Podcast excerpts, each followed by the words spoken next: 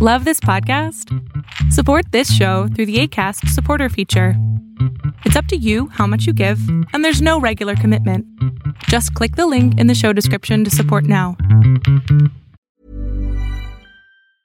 Ready to pop the question? The jewelers at BlueNile.com have got sparkle down to a science with beautiful lab grown diamonds worthy of your most brilliant moments. Their lab grown diamonds are independently graded and guaranteed identical to natural diamonds, and they're ready to ship to your door. Go to BlueNile.com and use promo code LISTEN to get $50 off your purchase of $500 or more. That's code LISTEN at BlueNile.com for $50 off. BlueNile.com code LISTEN. Burrow's furniture is built for the way you live. From ensuring easy assembly and disassembly to honoring highly requested new colors for their award winning seating, they always have their customers in mind. Their modular seating is made out of durable materials to last and grow with you. And with Burrow, you always get fast, free shipping.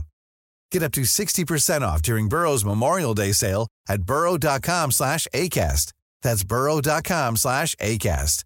burrow.com slash ACAST.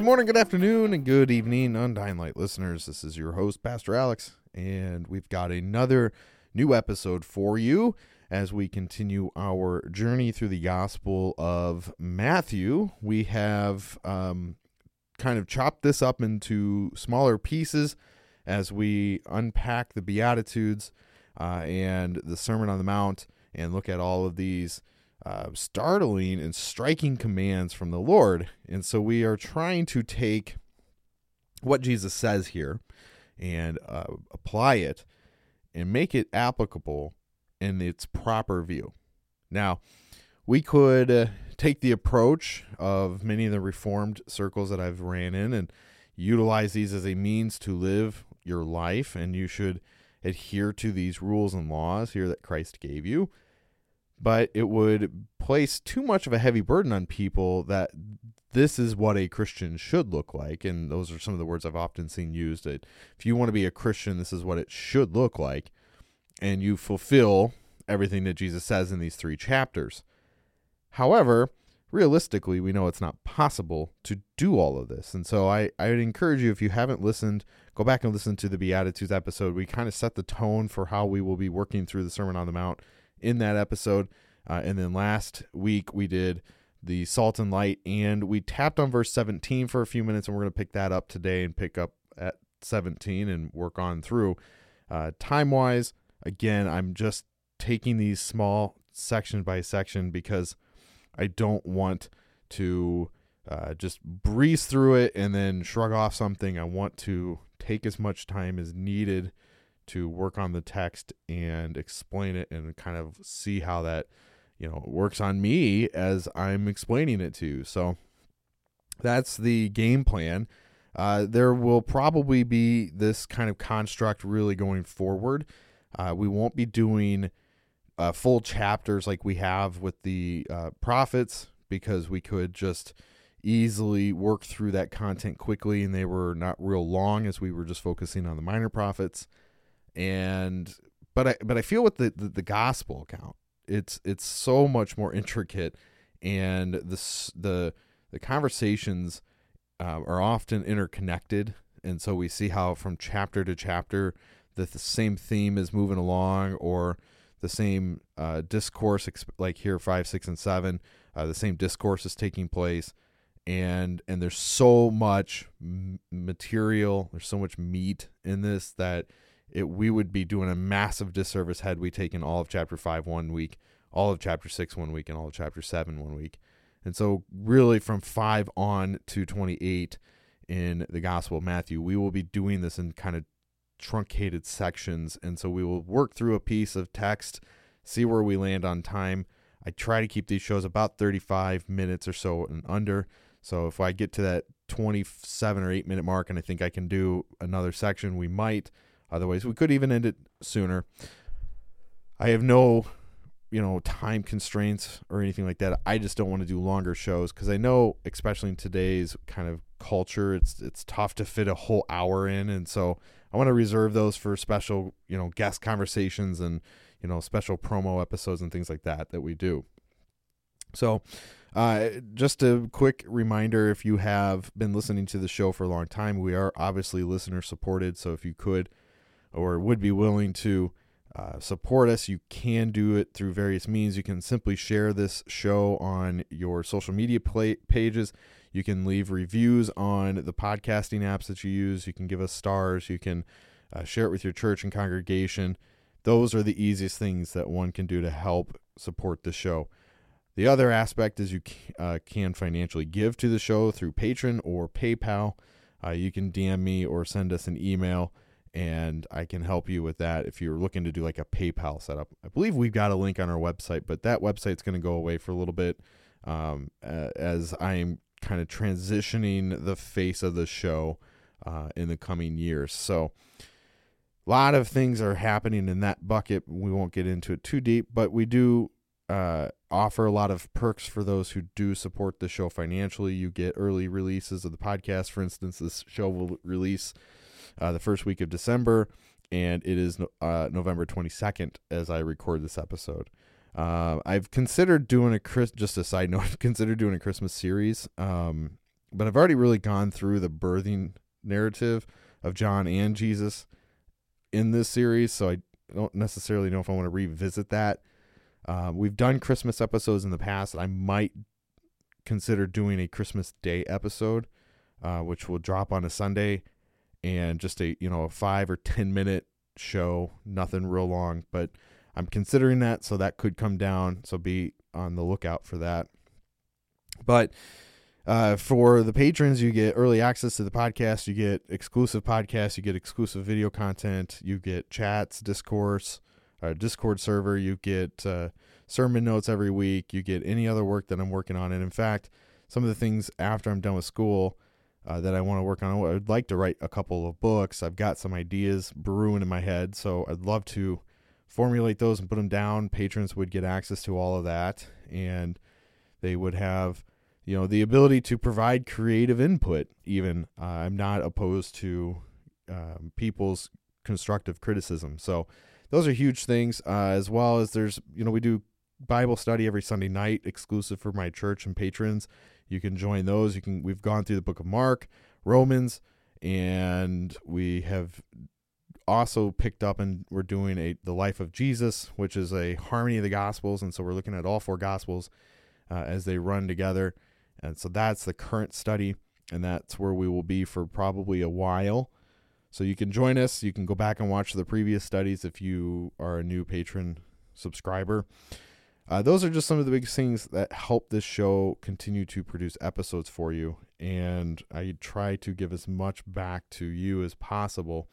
So, DM me if you have any questions. Uh, send us an email on dyinglightministries at gmail.com and you can poke my brain about really anything if you'd want. I'm not opposed to anything. So, that's that.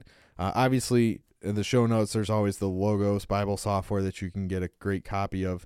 Uh, it's what I use when I do the show. You can check out some of the fitness things that I do. I do have a fitness page on Instagram. I don't I post on it every day, but you know, it's just a a means by which I can continue to encourage myself to keep showing up at the gym every day. And so I love fitness. I love lifting weights. I love exercising and eating right. I feel better. I feel more you know, my head's clear. I feel just like a whole nother person when I'm when I'm consistently in the gym and I'm consistently eating well. If I'm not, then I'm tired and lethargic and I'm grumpy and I just have this fog in my brain and I can't think pro- uh, think straight and I can't process information and uh, obviously I can't I could probably speak better then than I can now. I my tongue's all messed up today. So check it out if you have any questions again, let me know, DM me, message me on Facebook, Instagram, whatever is your cup of tea. I have conversations on both platforms, so I'm willing to answer and I'm always an open book. So the text is uh, Matthew 5, and we will begin with the 17th verse. And we've talked a little bit about it last week. So if you haven't yet listened to that episode, I encourage you to go back and listen to it. Um, but these episodes, you should be able to pick them up uh, individually and listen to them, even though I do like to carry the thread through them. So uh, I always encourage you to not listen to this episode until you've listened to the previous episodes on Matthew. That way, you you see kind of the route we're taking uh, by the time we get to the 17th verse in the fifth chapter. So here is what Matthew records. He says, Do not think that I have come to abolish the law of the prophets. I have not come to abolish them, but to fulfill them. For truly I say to you, until heaven and earth pass away, not an iota or not a dot will pass from the law until all is accomplished. Therefore, whoever relaxes one of the least of these commandments and teaches others to do the same will be called the least in the kingdom of heaven. But whoever does them and teaches them will be called great in the kingdom of heaven. For I tell you, unless your righteousness exceeds that of the scribes and the Pharisees, you will never enter the kingdom of heaven. Boy, that's that's a tough block of text. Just those few verses. Uh, Jesus is not pulling back any punches, and he is just digging into uh, into the the pharisaical aspects of the law, and he's really going after this notion um, because if we recall, this is the earliest part of his ministry, and in that he's still really digging into some of that Old Testament persona that has been a part of the Jewish life for a few, for a number of centuries now, going all the way back to Moses, where we see the law being given to Moses, and then that law being given to then uh, the Israelites in the wilderness, and then that was used as the as the foundation and the building blocks of the nation of Israel once uh, the judges came and then the kings came. And even after the deportations and the uh, the destructions of the of Jerusalem and of Israel being overran and captive by Babylon and the Assyrians and all these others, when they come back to Jerusalem, the first things that they will do is readdress and reread the law. And I, Nehemiah and Ezra both do this. They're fantastic little books uh, in the Old Testament, and they show us the the importance of reading and understanding the law. In fact, in Ezra, they talk about how they're standing in the street corner and they're preaching the law, and then they're explaining it to people. Now, we know, looking back at this some two thousand years after Jesus has spoken this sermon, and we have you know the written manuscripts, and we have all the com- the com- compilations, if you would, of of all the text of the New Testament. We have it all put together now in this nice little book we call the Bible we can look back and, and see what Jesus is talking about and what he's referring to in the construct of the law. So we have this concept of law prophets and whether they were abolished or fulfilled or whether they are no longer relevant uh, in the eyes of the Christian. Remember, Jesus was a Jew, and because he was a Jew, he it, it, you know, he fulfilled the law to its perfect fullness and did so because we couldn't. And also, in his life, he takes our sin upon himself and becomes sin, as the Apostle Paul writes. And so, in these two markers, which is interesting, he never commits a sin. He fulfills the law perfectly, but he becomes sin so that the wrath of God can be poured out upon him on the cross. And those two things had to happen, and they happen you know, side by side throughout the ministry of Jesus Christ. Jesus is perfectly obeying the law, and he is then taking the sin upon himself and becoming sin each and every day, little by little. But he doesn't commit sin. He he is simply becoming that. And and there's you know an interesting theology, if you would. I really use air quotes on this uh, in the prosperity movement and the Word of Faith. Todd White is a big proponent of this. That Jesus was actually committing these sins in in our place.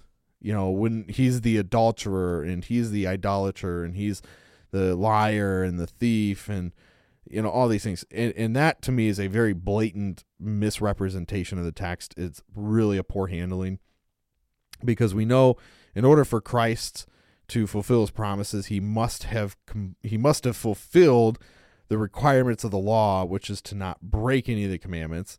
And so Jesus doesn't actively commit any sin any time of his life.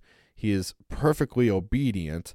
And the text even tells us that he was perfectly obedient even unto death. And so, even hanging on the cross, he was still perfectly obedient. And so, in that obedience, that had to have happened in order for us to have the the the requirement of the law to be essentially brushed aside and to be replaced by Christ. And in the ministry of Christ, as he goes about and for, forgives the sin, he's taking those sins upon himself because now, in the act of him forgiving the sin, there still has to be a price paid for that sin. He is taking that and he will pay that price. And he will then go to the cross and die for those sins because death is the only payment that can satisfy the breaking of the law. Death is the only is the only thing that can satisfy the law. And so the law will always lead us to our death and to our sin. It reveals to us our sinful nature, but in Christ we have the perfect life and righteousness given to us. So when he says he did not come to abolish the law and the prophets, I've come I have not come to abolish them but to fulfill them. That perfectly is the settlement right there. He didn't come to do away with the law and then let essentially people just have free reign on life. No, the law is still in place to govern people and to keep people from committing heinous sins and to keep people in track with right living and righteous living. And so when he says, I came to fulfill the law, he's saying, I am the ultimate fulfillment of that. I am the promised Messiah, the promised seed that was given to Eve. I am the only one that can do this. Now, we can also say that because he was uh, fully man and fully God, the hypostatic union of the two natures, the man and the in the nature of God, in one person, that because of that is the only reason he was able to actually fulfill the law. Because in the human flesh, as we are conceived into in sin, we are born with sin in our in our soul, in our hearts, and on our minds, and our blood. It's we are born sinners. Christ, because he was um, an immaculate birth, he was born to a virgin, and the Holy Spirit formed Christ in the womb of Mary. And because of Jesus having that happen, he is not, we could say, tarnished by the seed of man, corrupted by the seed of man. And so he's he doesn't have that passed on of the genes of sin from Joseph to him. In fact, he comes in the most perfect manner, born of a virgin, conceived by the Holy Spirit, and he has no sin in him. He is not tarnished by it. And so that is a huge piece for us to understand when we get to a text like this because it helps us to see how the law and the prophets are still have weight for the Jewish life. And remember, he's speaking to probably a, a, a crowd that is predominantly Jewish. There might have been some uh, Gentiles in this in this mix, but most of these people are going to be Jewish, and so the preaching of the law is front and center in their mind, because this is what they've heard their entire lives from the Pharisees: live in this manner, act in this manner, obey these laws, do not break the law, otherwise you will have to bring a sin offering and you'll anger God and you may not make it to heaven type, you know, preaching. And so Jesus says that he didn't come to abolish this law. And anytime we read this in the New Testament, we are going to uh, assert that it's the Mosaic law, the Ten Commandments that Jesus is talking about, not the ceremonial law or any other type of uh, law given in the Old Testament, more or less in like Leviticus or anything like that. We are seeing just the Mosaic law as the front and center piece. Now, Jesus does get challenged by the Pharisees on other aspects uh, that would have fallen into other Levitical laws, and Jesus corrects them because the Levitical laws were a, a kind of a combination of ways to obey the original 10. And so they were manner or there are means by which one can uh, see visually how one could uh, obey the Ten Commandments. For instance, uh, the one of the laws is that you shouldn't pluck more than three wheat heads on the Sabbath, otherwise you will not be honoring the Sabbath. And so, if you pluck the three wheat heads, you broke that law, and then you broke the law of the Sabbath because they're trying to provide some sort of tangible and realistic understanding to how the Sabbath works and functions. And we will see in the Gospels here that Jesus actually asserts what the right meaning to uh, keeping the Sabbath really means. And he corrects the Pharisees on those aspects. And so, it, you know, he gets challenged on all these things. And it's interesting that they uh, always are focusing more on the traditions of, of man. They're focusing on what they've been taught and how to act in certain aspects, but not what does the law say and what does God's word say. And so Jesus will always challenge and then flip that back over on their head. So t- carrying on here, for truly I say to you, until heaven and earth pass away, not an iota, not a dot will pass from the law until all is accomplished.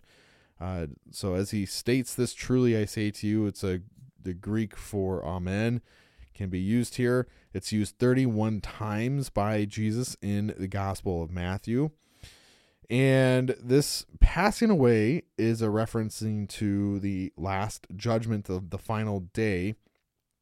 And even the iota and the dot that he refers to that won't pass away until that moment, uh, they are the smallest markers in the sacred text. They are they are the, the, the, the tiniest little pieces that can be used in a sacred text. And so Jesus is saying not not a, a, a speck of dust is going to be shifted out of the law nothing will pass away until the heavens and the earth pass away. And this is kind of an interesting connection that we'll see here in verse 18 that will take us all the way to Matthew uh, 24 and 25 when we see the heavens and the earth being passed away. They will be destroyed, and the new heavens and the new earth will come. Sin will be eradicated. Judgment day takes place. That is what Jesus is pointing us to here in verse 18. Uh, the Messiah's work, uh, once this is all accomplished, this is his death, his resurrection, and his return. So the fulfillment of all that is accomplished is the focusing on Christ. We already have his death, we already have his resurrection. Now we're waiting on that third piece, the return of Christ for his people. Moving on verse 19, therefore, whoever relaxes this, this is an interesting verse, by teaching that the commandments are no longer applicable in their fullness, there is error of the scribes and the Pharisees. And this is even kind of true in the church today because I find some people in the Protestant movement will say, well, we don't need to adhere to the Ten Commandments because they weren't uh, ever given to us and they weren't directed towards us. They were only given to the Jews, and so only those of Jewish heritage should have to listen and obey those laws. Well, if we take what Paul writes in Romans 1 and understand what he means when he says the the moral law has been written on the hearts of the Gentiles. That is a connecting piece to the Ten Commandments being written on our hearts. We, as Gentiles, know it is wrong to murder, it is wrong to steal, it is wrong to cheat. And now, as Christians, we understand that we should have no other gods before God. We shouldn't take his name in vain. We shouldn't uh, disobey the Sabbath. We, uh, you know, whatever else we want to assert to that of the Ten Commandments, we understand that these are means by which we can live our life. They do not pass away. We cannot make any one stronger or weaker than the other. They are all set in stone as a means by which a person should live their life. Obeying God in the first three and obey and, and loving man in the last seven. And so those are the two tables of the law. God and man. Jesus tells us later on when he's asked what the greatest commandment is, and he says to love God with all of your heart, soul, and mind, and love your neighbor as yourself. That right there is the fulfillment of all of the Ten Commandments. We are obeying God and we are loving our neighbor. But there are the troubles of those who do relax these commandments, or they'll teach that some are more heinous than others, and you'll get a stronger punishment for those. And uh, when he makes this reference that if you do this, then you'll be the least of these, he's saying that no such false teacher, or any false teacher for that matter, will not be excluded from God's kingdom, but will have a lesser status. And as you know, I've made a couple videos on Instagram and things like that, and I've had long conversations with people. This is only something we'll understand when we're in heaven. We, we, we do not or cannot comprehend different statuses or levels, or, you know, if, if people have more of a blessed state than others. But the false teacher, in this essence, won't be excluded from heaven. This isn't a means by which one is cast into the pits of hell, but it can quickly become that because they're not they're not you know telling you to not obey the law. They're just they're just relaxing some of the law. They're just they're just saying uh you know you don't have to honor your parents. You can be you know it's okay that you you you know got mad at your mom and dad or eh, you know you, stealing's bad but you know murdering people's a lot worse so thankfully you didn't murder somebody you know and so they try to kind of put put uh, a tier system on the Ten Commandments, saying that this or that is worse than this or those, and so it's not a direct violation of Scripture, according to what Jesus is stating here. He's just asserting that in heaven there will be, you know, statuses, because he tells you that these people will be in heaven. If they weren't, then he would say something else. But he says that they will be called the least in the kingdom of heaven. So they'll be kind of like the bottom rung. Like they'll have just squeaked in by the skin of their teeth. Like they just barely made it. And he goes on to say that whoever does teach them will be called great in the kingdom of heaven. So preachers who adhere to a proper law gospel distinction, understanding the law, teaching the law, and giving the gospel, they will be called great in the kingdom of heaven. And we'll see, just have to wait and see how that unfolds for us on the final day. Verse 20 is our final verse here in this section. For I tell you, unless your righteousness exceeds that of the scribes and the Pharisees, you will never enter the kingdom of heaven. Uh, this is a interesting statement because he, you would have to have your righteousness exceed in the law in order to be better than the scribes and the Pharisees. You would have to obey the law perfectly and fulfill the law perfectly in order to be better than the scribes or the Pharisees. So, what Jesus is saying, if your righteousness doesn't exceed that, then you won't enter the kingdom of heaven. What this is indicating is the acknowledgement that one can't do it possibly. We already talked about how Jesus was the fulfillment of the law. He came to fulfill them. And because of his death and resurrection, we now have his righteousness imputed onto us. And so the true righteousness that exceeds that of the scribes and the Pharisees is only from Christ. Those are that that is the cleanest I can probably make it. That when because of the death and resurrection of Christ, that righteousness has been imputed onto us, and because of that, we have the ability to enter the kingdom of heaven. Without Christ, no amount of good works will ever exceed the righteousness needed to get into heaven. We will not have the ability to climb that ladder based upon our good works, our good actions, our good morals, and make it into heaven. So the scribes and the Pharisees read and study the law of the prophets because we will see how over the coming passages here in the Gospel of Matthew, and as we'll look at some others probably through this this long series that we'll be in, uh, they they are they are experts in the law. They they know the law front, back, sideways, upside down, but they they don't understand its application. And Jesus shows us the right meaning to which they are to understand the law. In fact, in the next uh, section, uh, we will see uh, if we can get to it here. Well, we've got anger, which is coming up, and this is a great one uh, because Jesus is asserting that just because you haven't murdered somebody doesn't mean you haven't violated that commandment.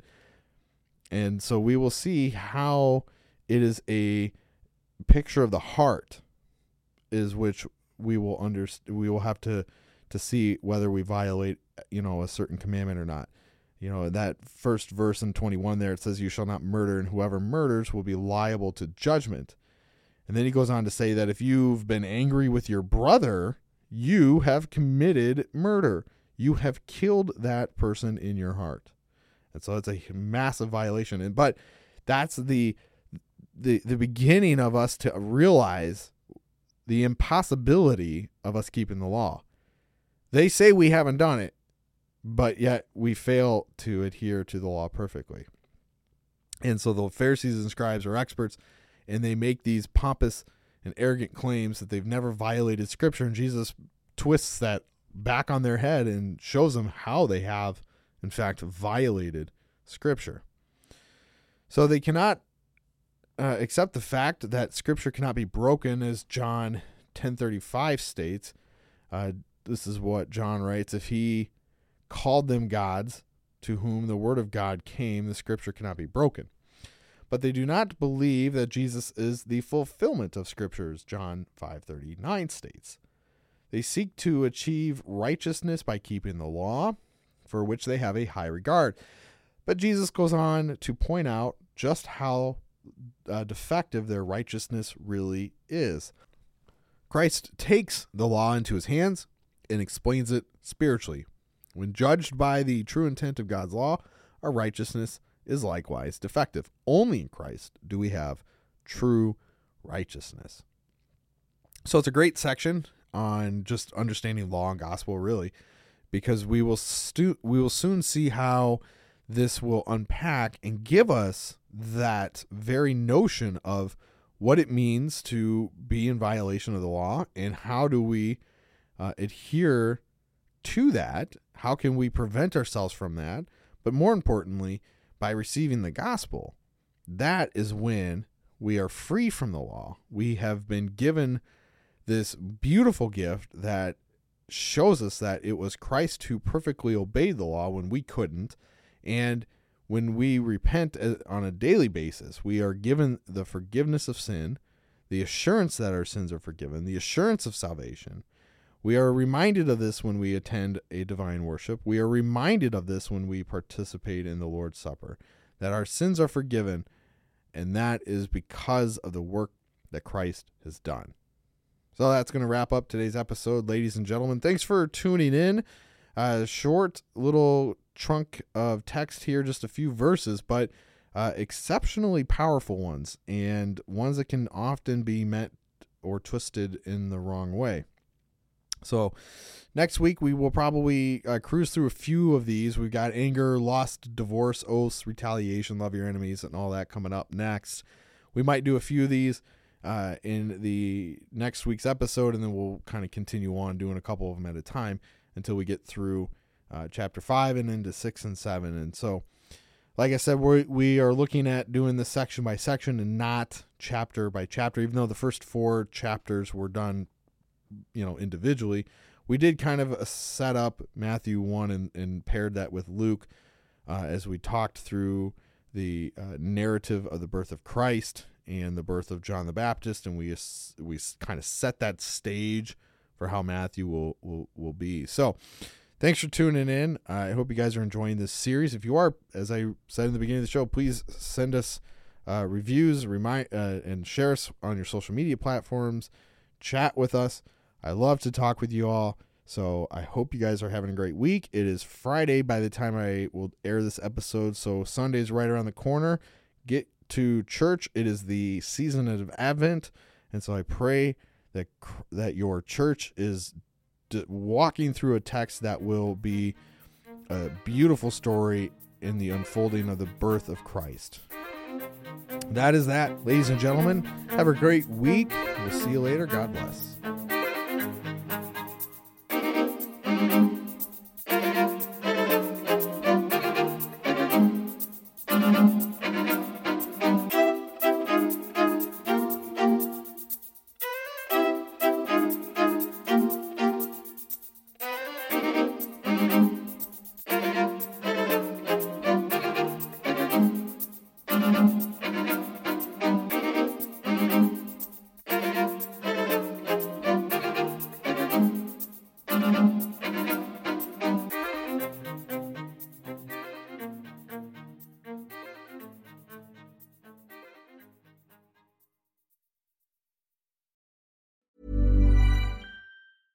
Mom deserves the best, and there's no better place to shop for Mother's Day than Whole Foods Market. They're your destination for unbeatable savings, from premium gifts to show-stopping flowers and irresistible desserts. Start by saving 33% with Prime on all body care and candles. Then get a 15-stem bunch of tulips for just $9.99 each with Prime. Round out Mom's menu with festive rosé, irresistible berry chantilly cake, and more special treats. Come celebrate Mother's Day at Whole Foods Market. Hey, it's Danny Pellegrino from Everything Iconic. Ready to upgrade your style game without blowing your budget? Check out Quince. They've got all the good stuff shirts and polos, activewear, and fine leather goods, all at 50 to 80% less than other high end brands. And the best part? They're all about safe, ethical, and responsible manufacturing. Get that luxury vibe without the luxury price tag. Hit up quince.com slash upgrade for free shipping and 365 day returns on your next order. That's quince.com slash upgrade. When you make decisions for your company, you look for the no brainers. And if you have a lot of mailing to do, stamps.com is the ultimate no brainer. It streamlines your processes to make your business more efficient, which makes you less busy. Mail checks, invoices, legal documents, and everything you need to keep your business running with stamps.com. Seamlessly connect with every major marketplace and shopping cart. Schedule package pickups and see your cheapest and fastest shipping options from different carriers with rates up to 89% off USPS and UPS rates. And with the stamps.com mobile app, you can take care of mailing and shipping wherever you are.